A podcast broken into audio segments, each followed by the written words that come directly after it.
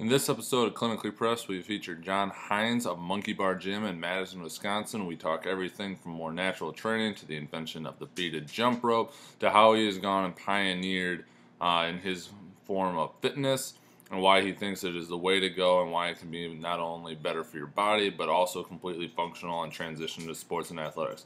We hope you enjoy this episode and check out more on clinicallypressed.com.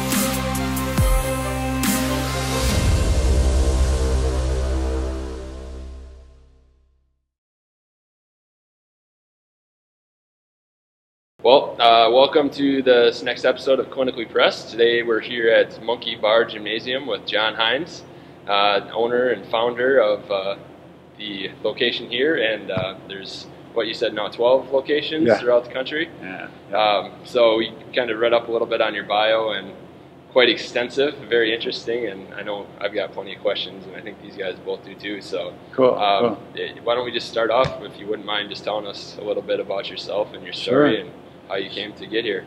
I literally got started in training when I was about 5 or 6. My dad invented the beaded jump rope and program, and so I started doing that when I was around 6. And soon after that, he invented using tubing for working out. And so I started applying that. And the cool thing was, when I was little, because using tubing, back in the day, nobody did it. Only athletes saw the application of it, because he saw Russian guys doing it for sprint training, for over and under speed training. And so he thought, why not shorten the cable up and use it for curls and presses and squats and things like that. And so he made it into what he called a deluxe portable gym.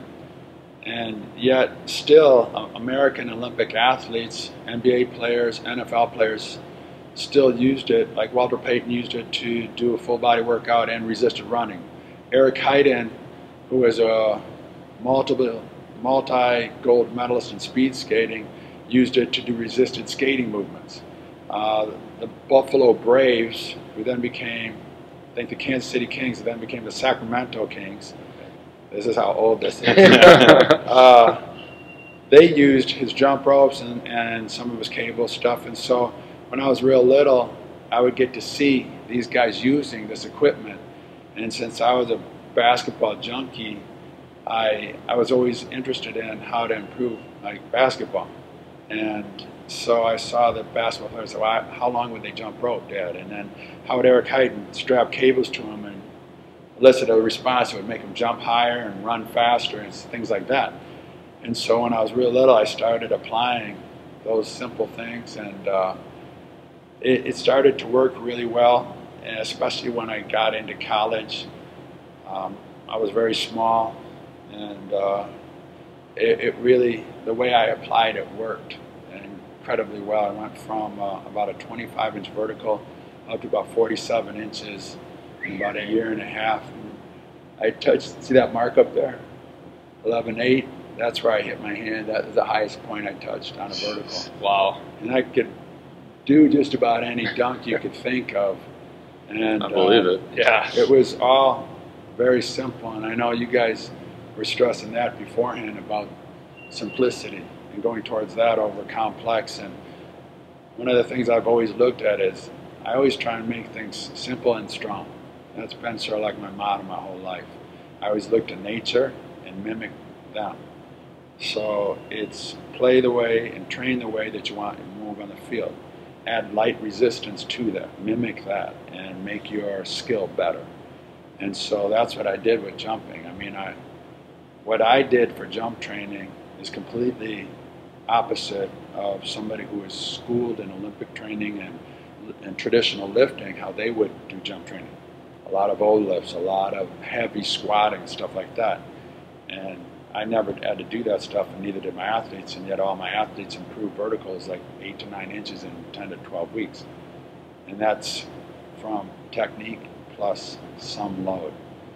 And it's always worked. And then I thought, if it works for that, why couldn't that work for training real athletes?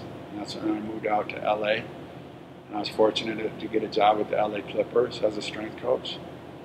And I got to meet and train so many NBA All-Stars and Major League Baseball All-Stars and NFL All-Pros, and I got to, and the celebrities, I got to meet and train a ton of them. And I've been very fortunate in that. I mean, maybe it's because I'm skilled at stuff and it worked, but that was really fun to go out there. And then after a while of being out there, I just saw that the whole fitness world, it was a big facade. You know, it was all about aesthetics, not about performance. It was all about isolation, not about function. And so I moved. I said, I'm done. I want to invent some of these things. And so I moved back here to invent like the Power Wheel and the Power Jumper that helped me jump so high, and a lot of other tools. And in that process, I thought I might as well open a gym that trains this way, because there is none. This was in 2000. There wasn't any CrossFit yet. There wasn't anything yet. And this was the first place in the United States that has no machines, no mirrors, no shoes generally. We've always been minimal. I've gone minimal since '97, shoes-wise or barefoot. And it's always been that way. Really low-key, the gym, though I never marketed. And it's been very fun. Interesting journey. I mean, I've been a strength coach 36 years. Wow. So what do you miss about treating the athletes, or what do you like about not treating the athletes and owning this place now? I mean, I work with high school ball players during the off season, so that's cool. I enjoy that a lot. The big difference is something you guys could probably relate to is when you're training a regular Joe, some of them have that fire, but most people don't have that fire that, like, if I said, bust through that wall, a person, and this is what we've broken it down to, and this would be interesting to hear what you guys think about it, is if I said, go run through that wall, somebody who's been in a fight, had really tough life growing up, or played sports, and then has been pushed to the point where somebody whooped your ass, and then you got back up, they'd bust through the wall. Then like non-people that haven't done that, who want to get in shape, they generally want to work out, and they don't want to train. And there's a huge difference in the two. We train here. Our objective is improve the way that you move, and along that path you'll improve your performance. As well, byproduct, you're gonna look better. But working out is having like the clients and working out and feeling almost subservient to their demands and stuff like that. That doesn't happen here, and that mentality I find is nauseating, it's weak. And I don't like supporting that by trying to, like, oh, well, if, you know, I want to take it super easy on you and not do anything that ever challenges you. I find that is uninspiring, and it doesn't serve you, and it doesn't serve them, the people that are training. So the question that you were asking about how it's a difference, the difference is almost all people that are at that super high level have that desire to go through the wall for you. The problem is when you catch them too late, when they've been given the golden spoon and they are spoon-fed too long, that they literally think their stuff don't stink, then they won't go through the wall. They'll have their subservient person run through a wall for them. And their mindset is entitlement. And that's frustrating as well. So if you get them in high school or college, guys that, what I found, the guys that I loved training in the pros, the ones that are on the bubble of making the team or not making the team. Or you get these vets that have been there and they know, I have to train. The ones that are player of the years, I've trained a bunch of those in college, and then they are first round draft picks. A lot of those guys think, I don't need to train, I don't need to do anything. And they have the short careers. And then they end up going overseas and playing. and then they're done after 2 or 3 years, and they had everything handed to them. So there's a big difference in the mindset of pro athletes generally.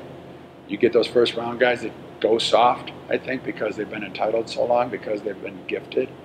And then you have generally people in the fitness world who want to work out, especially nowadays where almost everybody in every workout, they want to make it metabolic, and they think that's what training is. And their mindset is like a microwave mindset. It's all about get that burn, get that sweat, because I want to get in shape today. And it's just like dieting, and that's what I actually coined this a while ago. It's like fitness diets. They want to do, oh, Insanity this week, P90X next week, CrossFit next week, Joe's super ab core workout next week, you know, or the week after. And I find it's a lot of BS, because it's all short-term fixes for a long-term solution. And it's a huge chasm of difference between getting in amazing shape and staying there and evolving your shape over a long time. And a lot of people, the other group is just like diets. They get a quick result and it leaves, a quick result and it leaves. And then they're always looking for, make a workout more fun, make it more this or that, so I'll enjoy it more. And I'm like, no, keep your numbers, work on improving your numbers so you enjoy it more. That's what athletes do.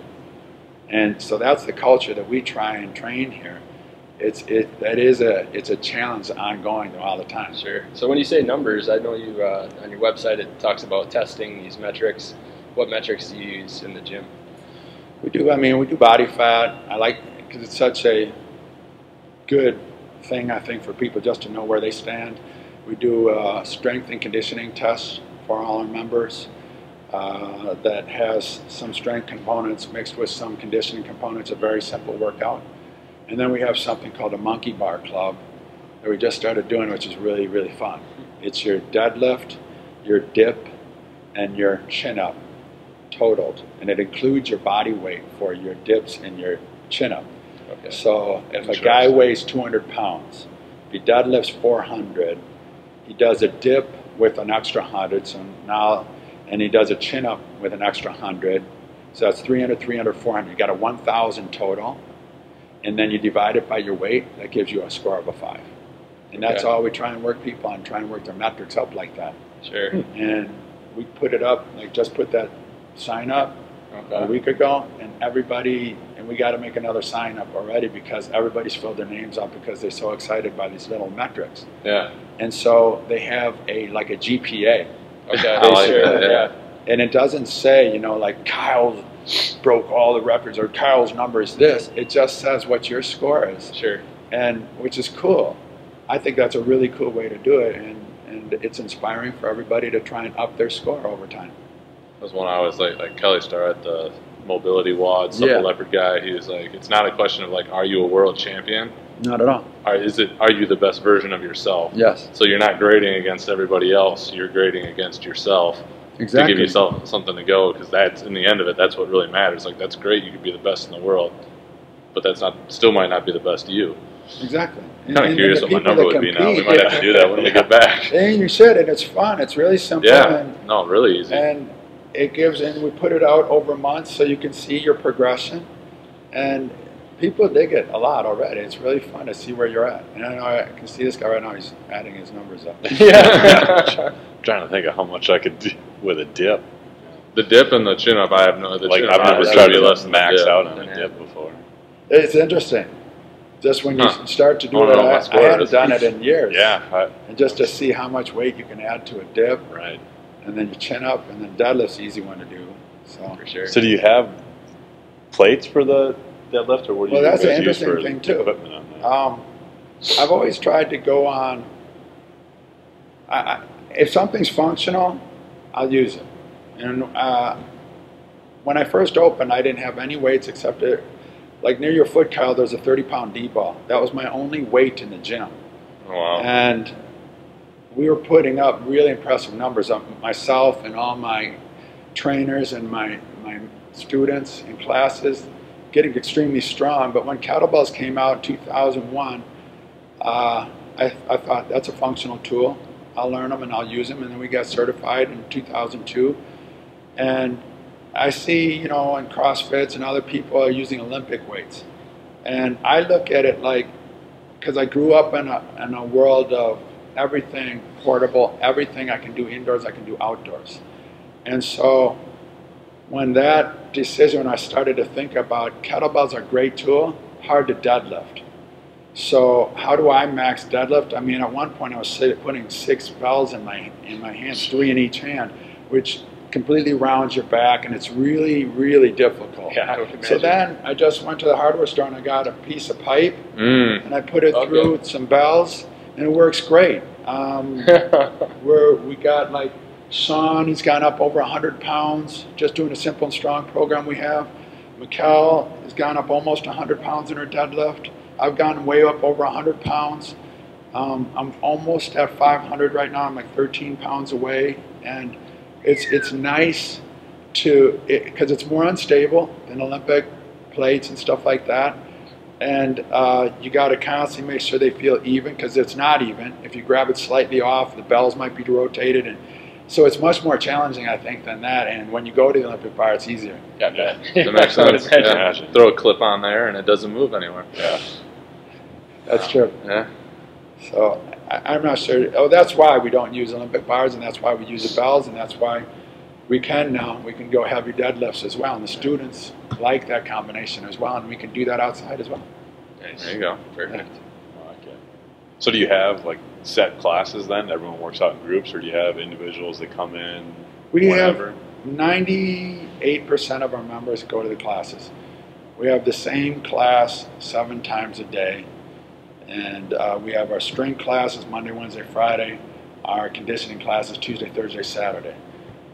We do what's called undulating periodization. Do you know, aware of that? Yep. Okay, so been doing that for a long time.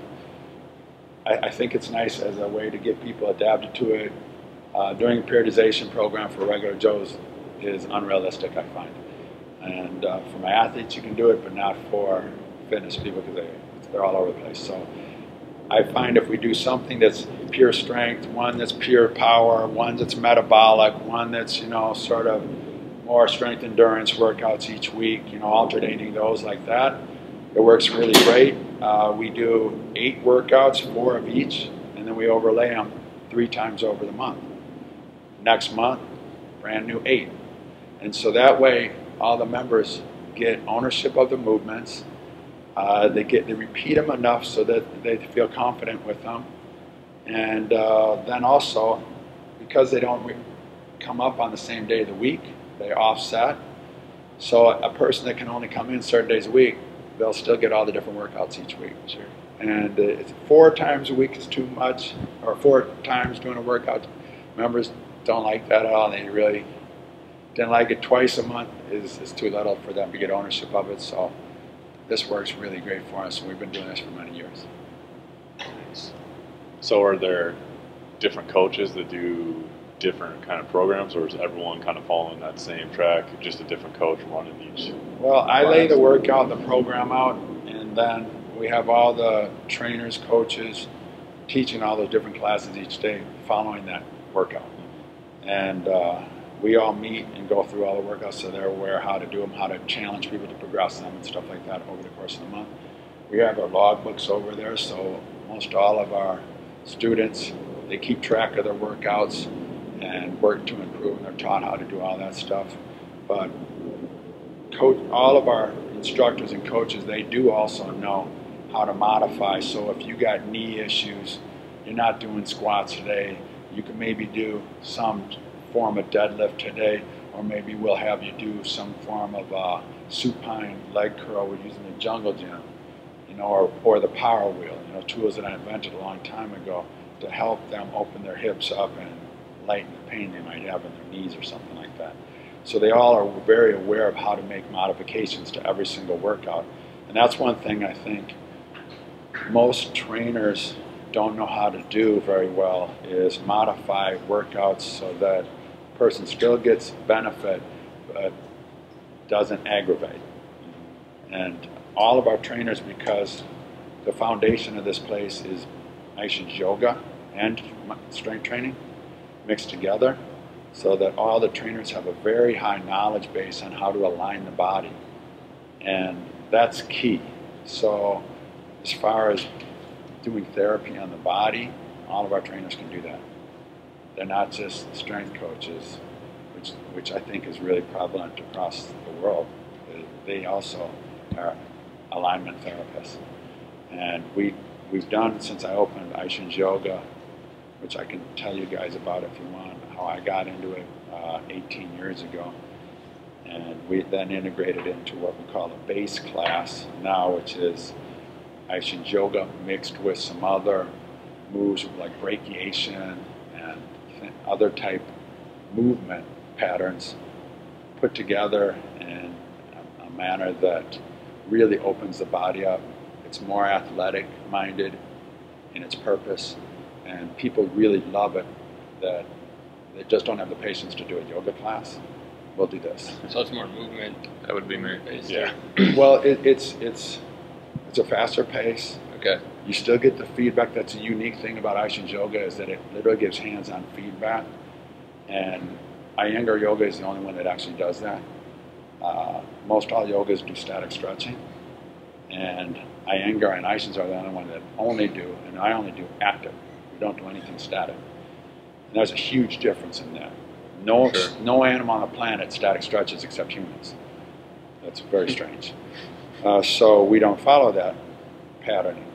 And so Iyengar Yoga, mixed with some things like brachiation, which no yoga does, which is one of the most important things for all of us to do that hardly anybody does, and a couple other movement patterns done in a certain paced manner, repeated over anywhere from 15 to 30 minutes, and they're done. And they walk out feeling lighter, more balanced, and amazing. So you'll pair the yoga with the workout that day, or is the day just yoga only? Or it is a mix of Iyengar Yoga poses with some mobility movements that we cue with Iyengar Yoga activations, and they can support the class workout. They don't have to. For example, let's say you're an athlete, high level, you're older and injured, you're just overweight, okay? Maybe these two guys, they're not doing the workout class at all. And that's a majority of people nowadays. The workout programs for most people, it's going more metabolic overall, which you guys are aware of that. But yet the average age is much higher. So do older people really need to do metabolic workouts? No. Stress is going up higher. Stress and a metabolic workout, that just raises stress even more. Sure. So I think it's not the most sensible thing for somebody that's overweight or injured and maybe older, you know, for them to do. Base gives them a literal base of alignment and stability and strength, so that now you can have a foundation that after doing it for a while, you're going to be much more well aligned, you're going to be pain-free, you're going to start to get in shape, and now if you want to train, you can. And I think it's missing because most people today, their offerings are isolated training, or if they go to a gym that does for functional training, it's all about metabolic and crushing. And people are overstressed today, they're getting older, and they're overweight and injured, and that those fitness diets, they don't last, and they injure a lot of people. And so I've been doing this for a long time, and I find there's a huge need for a class like this that isn't yoga, because if you're a straight-up athlete, you're about training, and it's for most athletes, they don't have the patience for it, especially young guys like yourselves. It's hard to be patient enough to sit in an hour-long yoga class where you sit in a pose for minutes and stay focused, you know? So I thought there was a huge need for this class, and it works great. Sounds like a great interest. Yeah. I can't hold poses for minutes because things start tingling. Yeah. I got some of my own restrictions to work on. Everybody does. Oh yeah, I've got probably more than a couple. But so you mentioned earlier how you kind of have a big issue with the way things are going within the industry with training in isolation or machine-based. So what different kinds of movements and equipment do you guys utilize with your workout? I mean, just looking around, it looks like you could do a little bit of anything and everything in here. Yeah, so. Original concept. This is the same as my original concept. I wanted bars, I want traveling rings, I want, you know, cables off the wall. Those cables there assist with push-ups, handstand push-ups, doing roll-outs. The Power Wheel over there is something I invented almost 20 years ago. That I tried to make it so that there is a push, a climbing, a crawling, a running, a jumping, a reacting type skill that we train in almost every class. That all levels can do it, whether you're a beginner, which we call stability level, intermediate, which we call strength, or advanced, which we call power.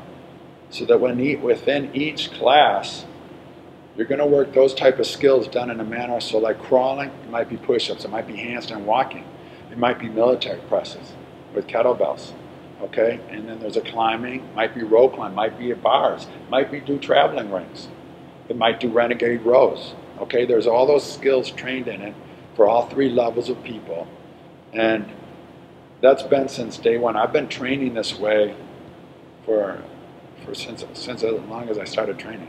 I did the isolated training a little bit in college, and my performances on everything went down. As soon as I went back to this type of training, that's where my jump went way back up, and so did everything else. And so this is what I did with all my NBA players, and they did amazing, and I thought that nobody was doing it in the United States when I opened. I thought there needed to be a place that did this. It's a challenge to get people to buy in, because they look in there and there's no machines. That was a huge challenge. I can believe that. Sure. But teaching them mechanics of running, jumping rope, and doing things like that has worked. And a lot of other people have done similar gyms and all over the world now. And so I feel like I am a leader in the fitness world as far as having facilities like this and inventions and stuff like that, for sure. I've never seen anything like this before. I mean, definitely ahead of the trends a little bit if you've been going at it this long. Yeah, I mean, this was the first place before CrossFit. I was doing this for years before that. Yeah, that was going to be one of my questions as we got into it, like your thoughts on CrossFit and just in general, and then kind of secondary to that, I don't know if you've, there's a guy that I just happened to find on Facebook, this Functional Patterns. Naudi Aguilar or something like that. It's something like that. Just okay, I don't know. Just general thoughts on. I mean, he is completely against everything CrossFit, anything with a bar. You know, it's all functional and movement and working in the rotary, you know, planes and everything. So anything that you care to elaborate on? Yeah, all of that I just threw at you. A lot on all that stuff. So there's a huge difference between us and CrossFit, and just the mindset here is. It's really about simple, strong. It's really about meeting people where they're at and challenge them accordingly. Yep. I feel CrossFit is much about metabolic. It's much about the appearance, the significance of your number, your name on a board. And one of the things that we really stress is get your form right, get your alignment right. And at the expense of not being on the board, you know, or something like that. Right. Not a fan at all about doing stuff like that, because I feel like people will, in workouts, they will cheat in order to have significance of a board over training, not for a board, but for performance. Yep. And that's a huge difference in the two types of gyms. They eat whatever meat-based diet is popular. They always have zone, paleo, you know, barbecue rib diet, whatever, you know, is popular for that. They've been on that, and they've been on the paleo realm for a while. We've never strayed. Always been plant-based since day one. Why? It's not a diet. Paleo is a diet. Zone's a diet. South Beach diet. Huge issue with diets. Diets are quackery. Yep. Okay, and I don't agree with anything that's quackery. If it doesn't work, get rid of it. You know, and if it's a short-term solution, get rid of it. It has to be a short and a long-term solution.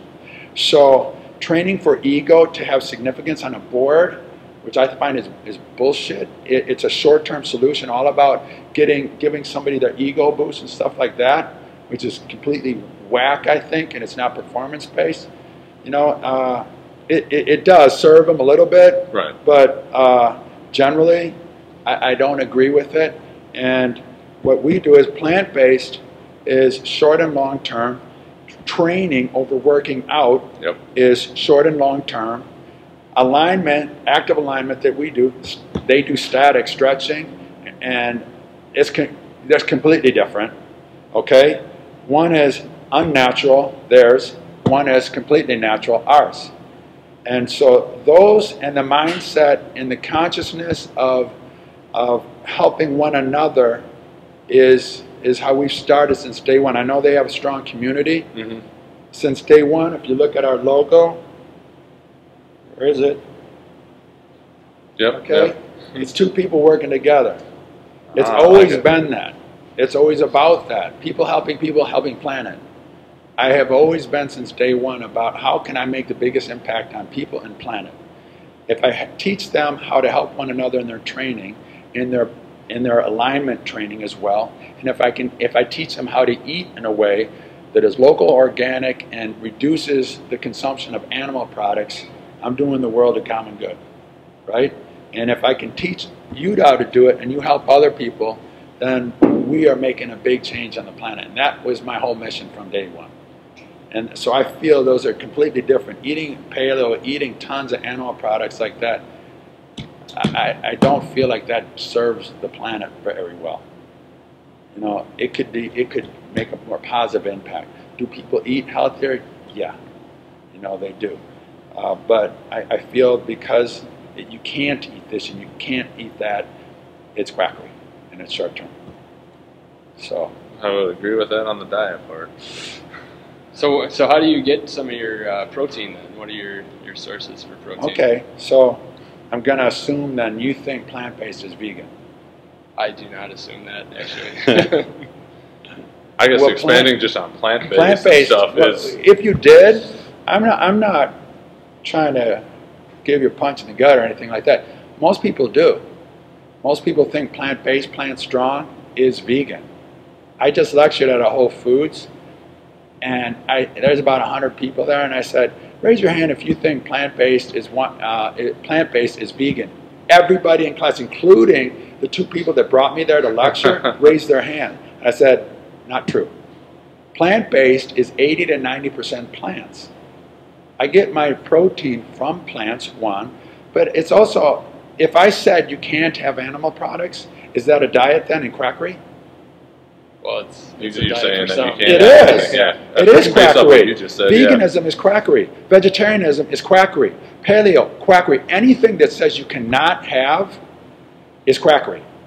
That means if I say you can never drink or have this again, who's going to want to have that sometime maybe? You know, if I was to tell you that and your favorite thing is like beer, and I said, well, you can never have it again because that's not the beer diet, you know, whatever that we're going on, and you'd always be thinking, God, I could go for a cold beer right now, maybe. And why do we have to say that to people? I think that's a great way to get people to not follow things. So by opening it up and plant-based is, you can eat ice cream, you can eat chicken, fish, whatever you want. The ideal, eat mostly plants, whole food plants. So, like, for example, if I want eggs, scrambled eggs, I have eggs. You know, I have a bunch of veggies, some wild rice and eggs maybe for breakfast, okay? If I want to go to my mom's house for Thanksgiving and she has turkey, I'll have turkey. You know, I don't want to trip over it. You know, for many years, I was 100% plant-based, and I would even say, I'm vegan, you know, and I was even talking, oh, you got to stay this way and that. And then my wife was just like, she stopped saying a long time ago, and I stopped saying vegan a while ago because the first question that I was always getting, how long have you been vegan, John? Oh, I've been vegan 14 years. Oh, I've been vegan 20. And it's just like, who the fuck cares? Who cares? Are you happy? Are you healthy? You know, and it just got to I was like, there's more judgmentalism from vegans, I was feeling, than not, you know, and I was just like, and if I'm promoting plant-based, which is what the China Study from my good friend Colin Campbell wrote it, And that's what we've been promoting since day one. It's not veganism, it's mostly plants, you know. But if you, let's say if you, Josh, right? Joel, sorry, Joel. You're good. That's close. So Joel, let's say you eat 60% plant-based and you eat 40% animal or processed foods. And for breakfast, you always had your milk-based, cow milk-based shake every day. And I said, well, could you go to almond milk or coconut milk? Mm-hmm. Yeah. Okay, great. That's an upgrade. Is it a live with? Yeah, it's a live with. Great. Just do that then. Because what I don't want to do is I don't want to have you guys, one, say we're going plant-based, and then you guys all go vegan. Okay, and then after a month, you're like, oh, I can't do that. I can't do that. So then what you end up doing is you knock plant-based. You don't say vegan. You would normally say, oh, I can't eat that way. I got to have my meat. Yeah. And then what it does the plant-based movement a common bad. And I'm not trying to do that. So I am trying to help as many people as possible.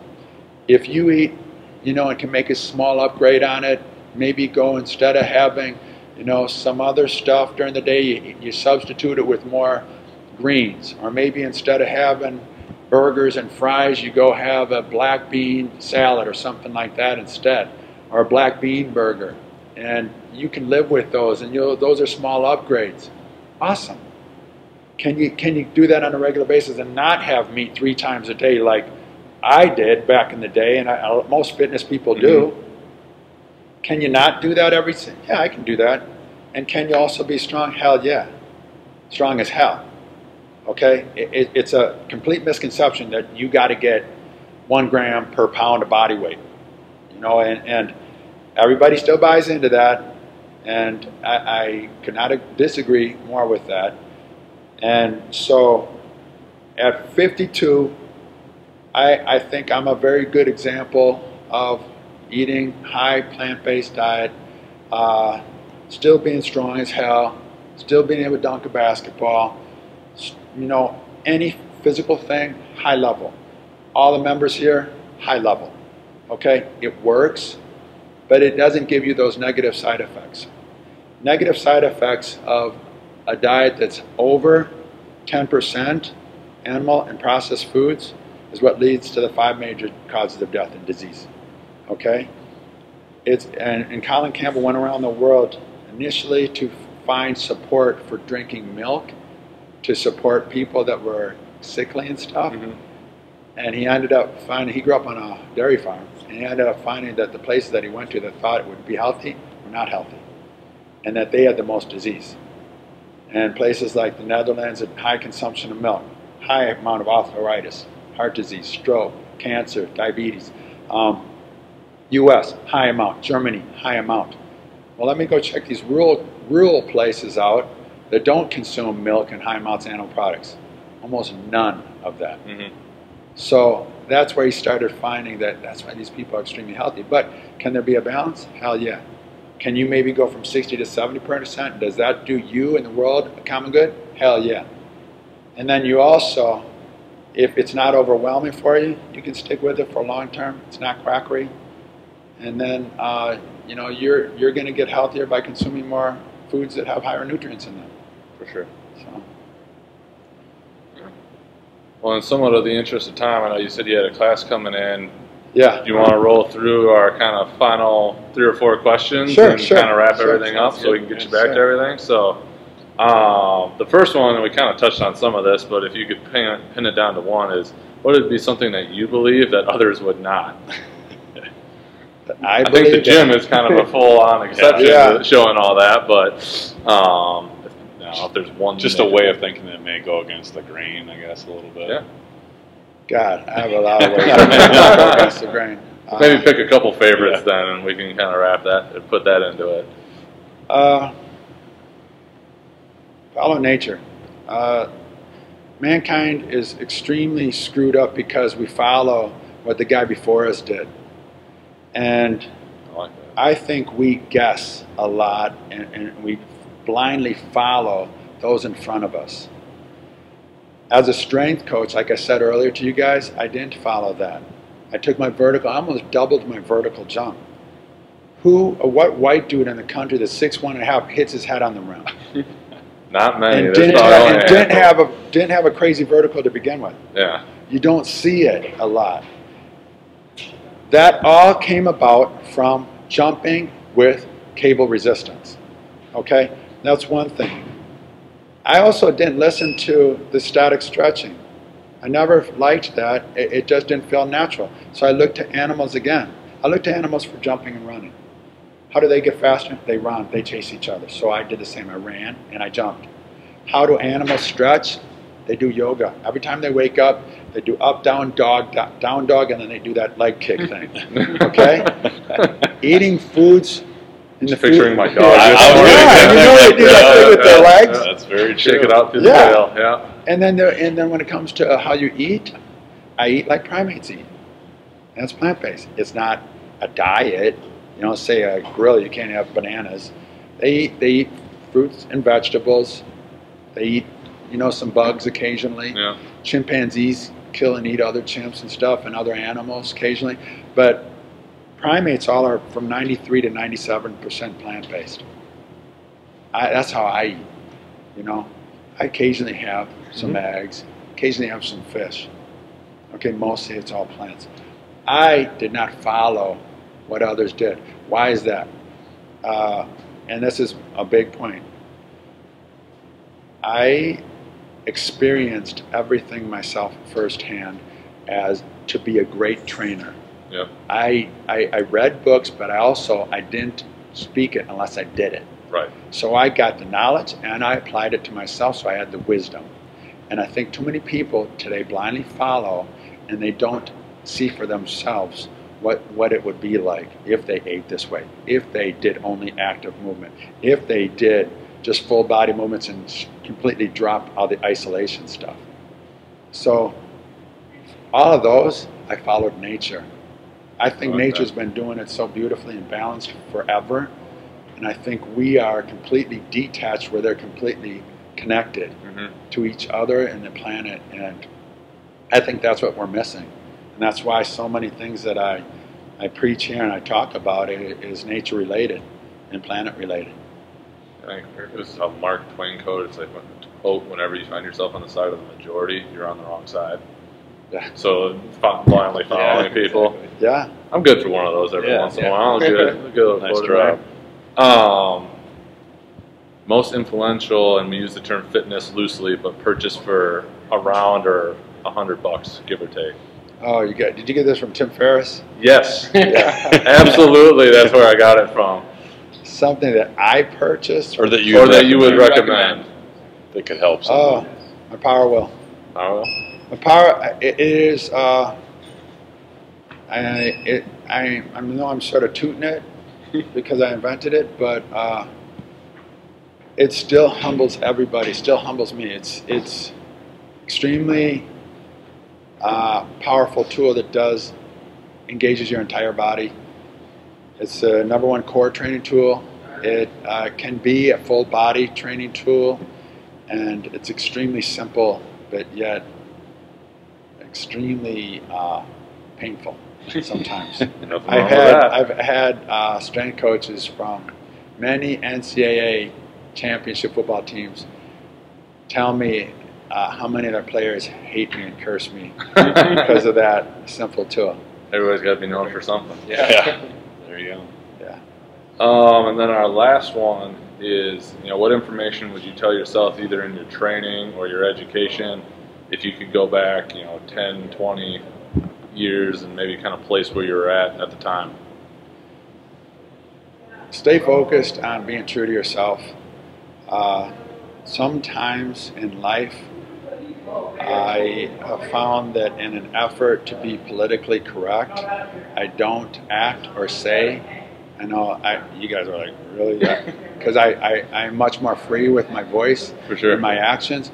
But the times where I feel unbalanced and frustrated, I don't speak and I don't act the way that speaks true to my heart. I feel like I'm a silverback gorilla. I feel like I am a strong lion, an alpha male. I feel powerful like that. But many times I think one of the things that we do is we discredit ourselves and we try to, you know, make everybody else happy. And the more that you do that, the more you sell your soul, and you're inauthentic to yourself and then everybody around you. And so the moments in my life and relationships and stuff like that that I found that I was maybe got depressed or bummed out or something like that, as I found that I was not being authentic with myself and others. And that's one thing I always try to strive to be true and honest. If it makes other people feel bad sometimes, I don't intend to ever make people feel bad, but at least they know where I'm standing. For sure. And I try to do myself and people around me in the world a common good. And I feel that being honest and truthful is the best way to do that. So awesome. Perfect. Sounds good. I guess, John, right. Just kind of in closing, where can people find you, find stuff about Monkey Bar Gym? MonkeyBarGym.com. Pretty simple. Pretty easy, yeah. Thanks, guys. Awesome. No, I would love to, anytime we're coming back down to do another one, if we can find a little extra time. And love talking training. Scratch the surface on some of the stuff I think we could get into. It would be fun to hop into, even do like a workout or something. Yeah, for you guys, if you want to train, or you got to go. That's we're on a time crunch today. Today's a fun workout. We're doing my old one. We haven't done split jerks in a long time with the bells, and it's a very simple power workout, just split jerks, and then full power wheel rollouts using the BXT. That's it. That sounds brutal. It's hard. Yeah. We'll take a rain check on that one, I think. So go back and train for a couple of days. But here, do this for me. See where, take a picture of that and see how you guys do on the Monkey Bar Club. Yep, we will definitely do that when we get back. Fun. I don't think we have enough kettlebells to do it. We'll have to do it. You can use traditional. Yeah, we'll go traditional on that. That's one. Cool. But yeah, I think we got something to do next week. Yeah, not kidding. Sure. That'd be fun. Awesome. You guys do. Cool. Cool. All right, thank you. Thanks for taking the time to talk to us. That was fun. Appreciate it. Thank you. Nice to meet you. Yeah, nice to meet you all.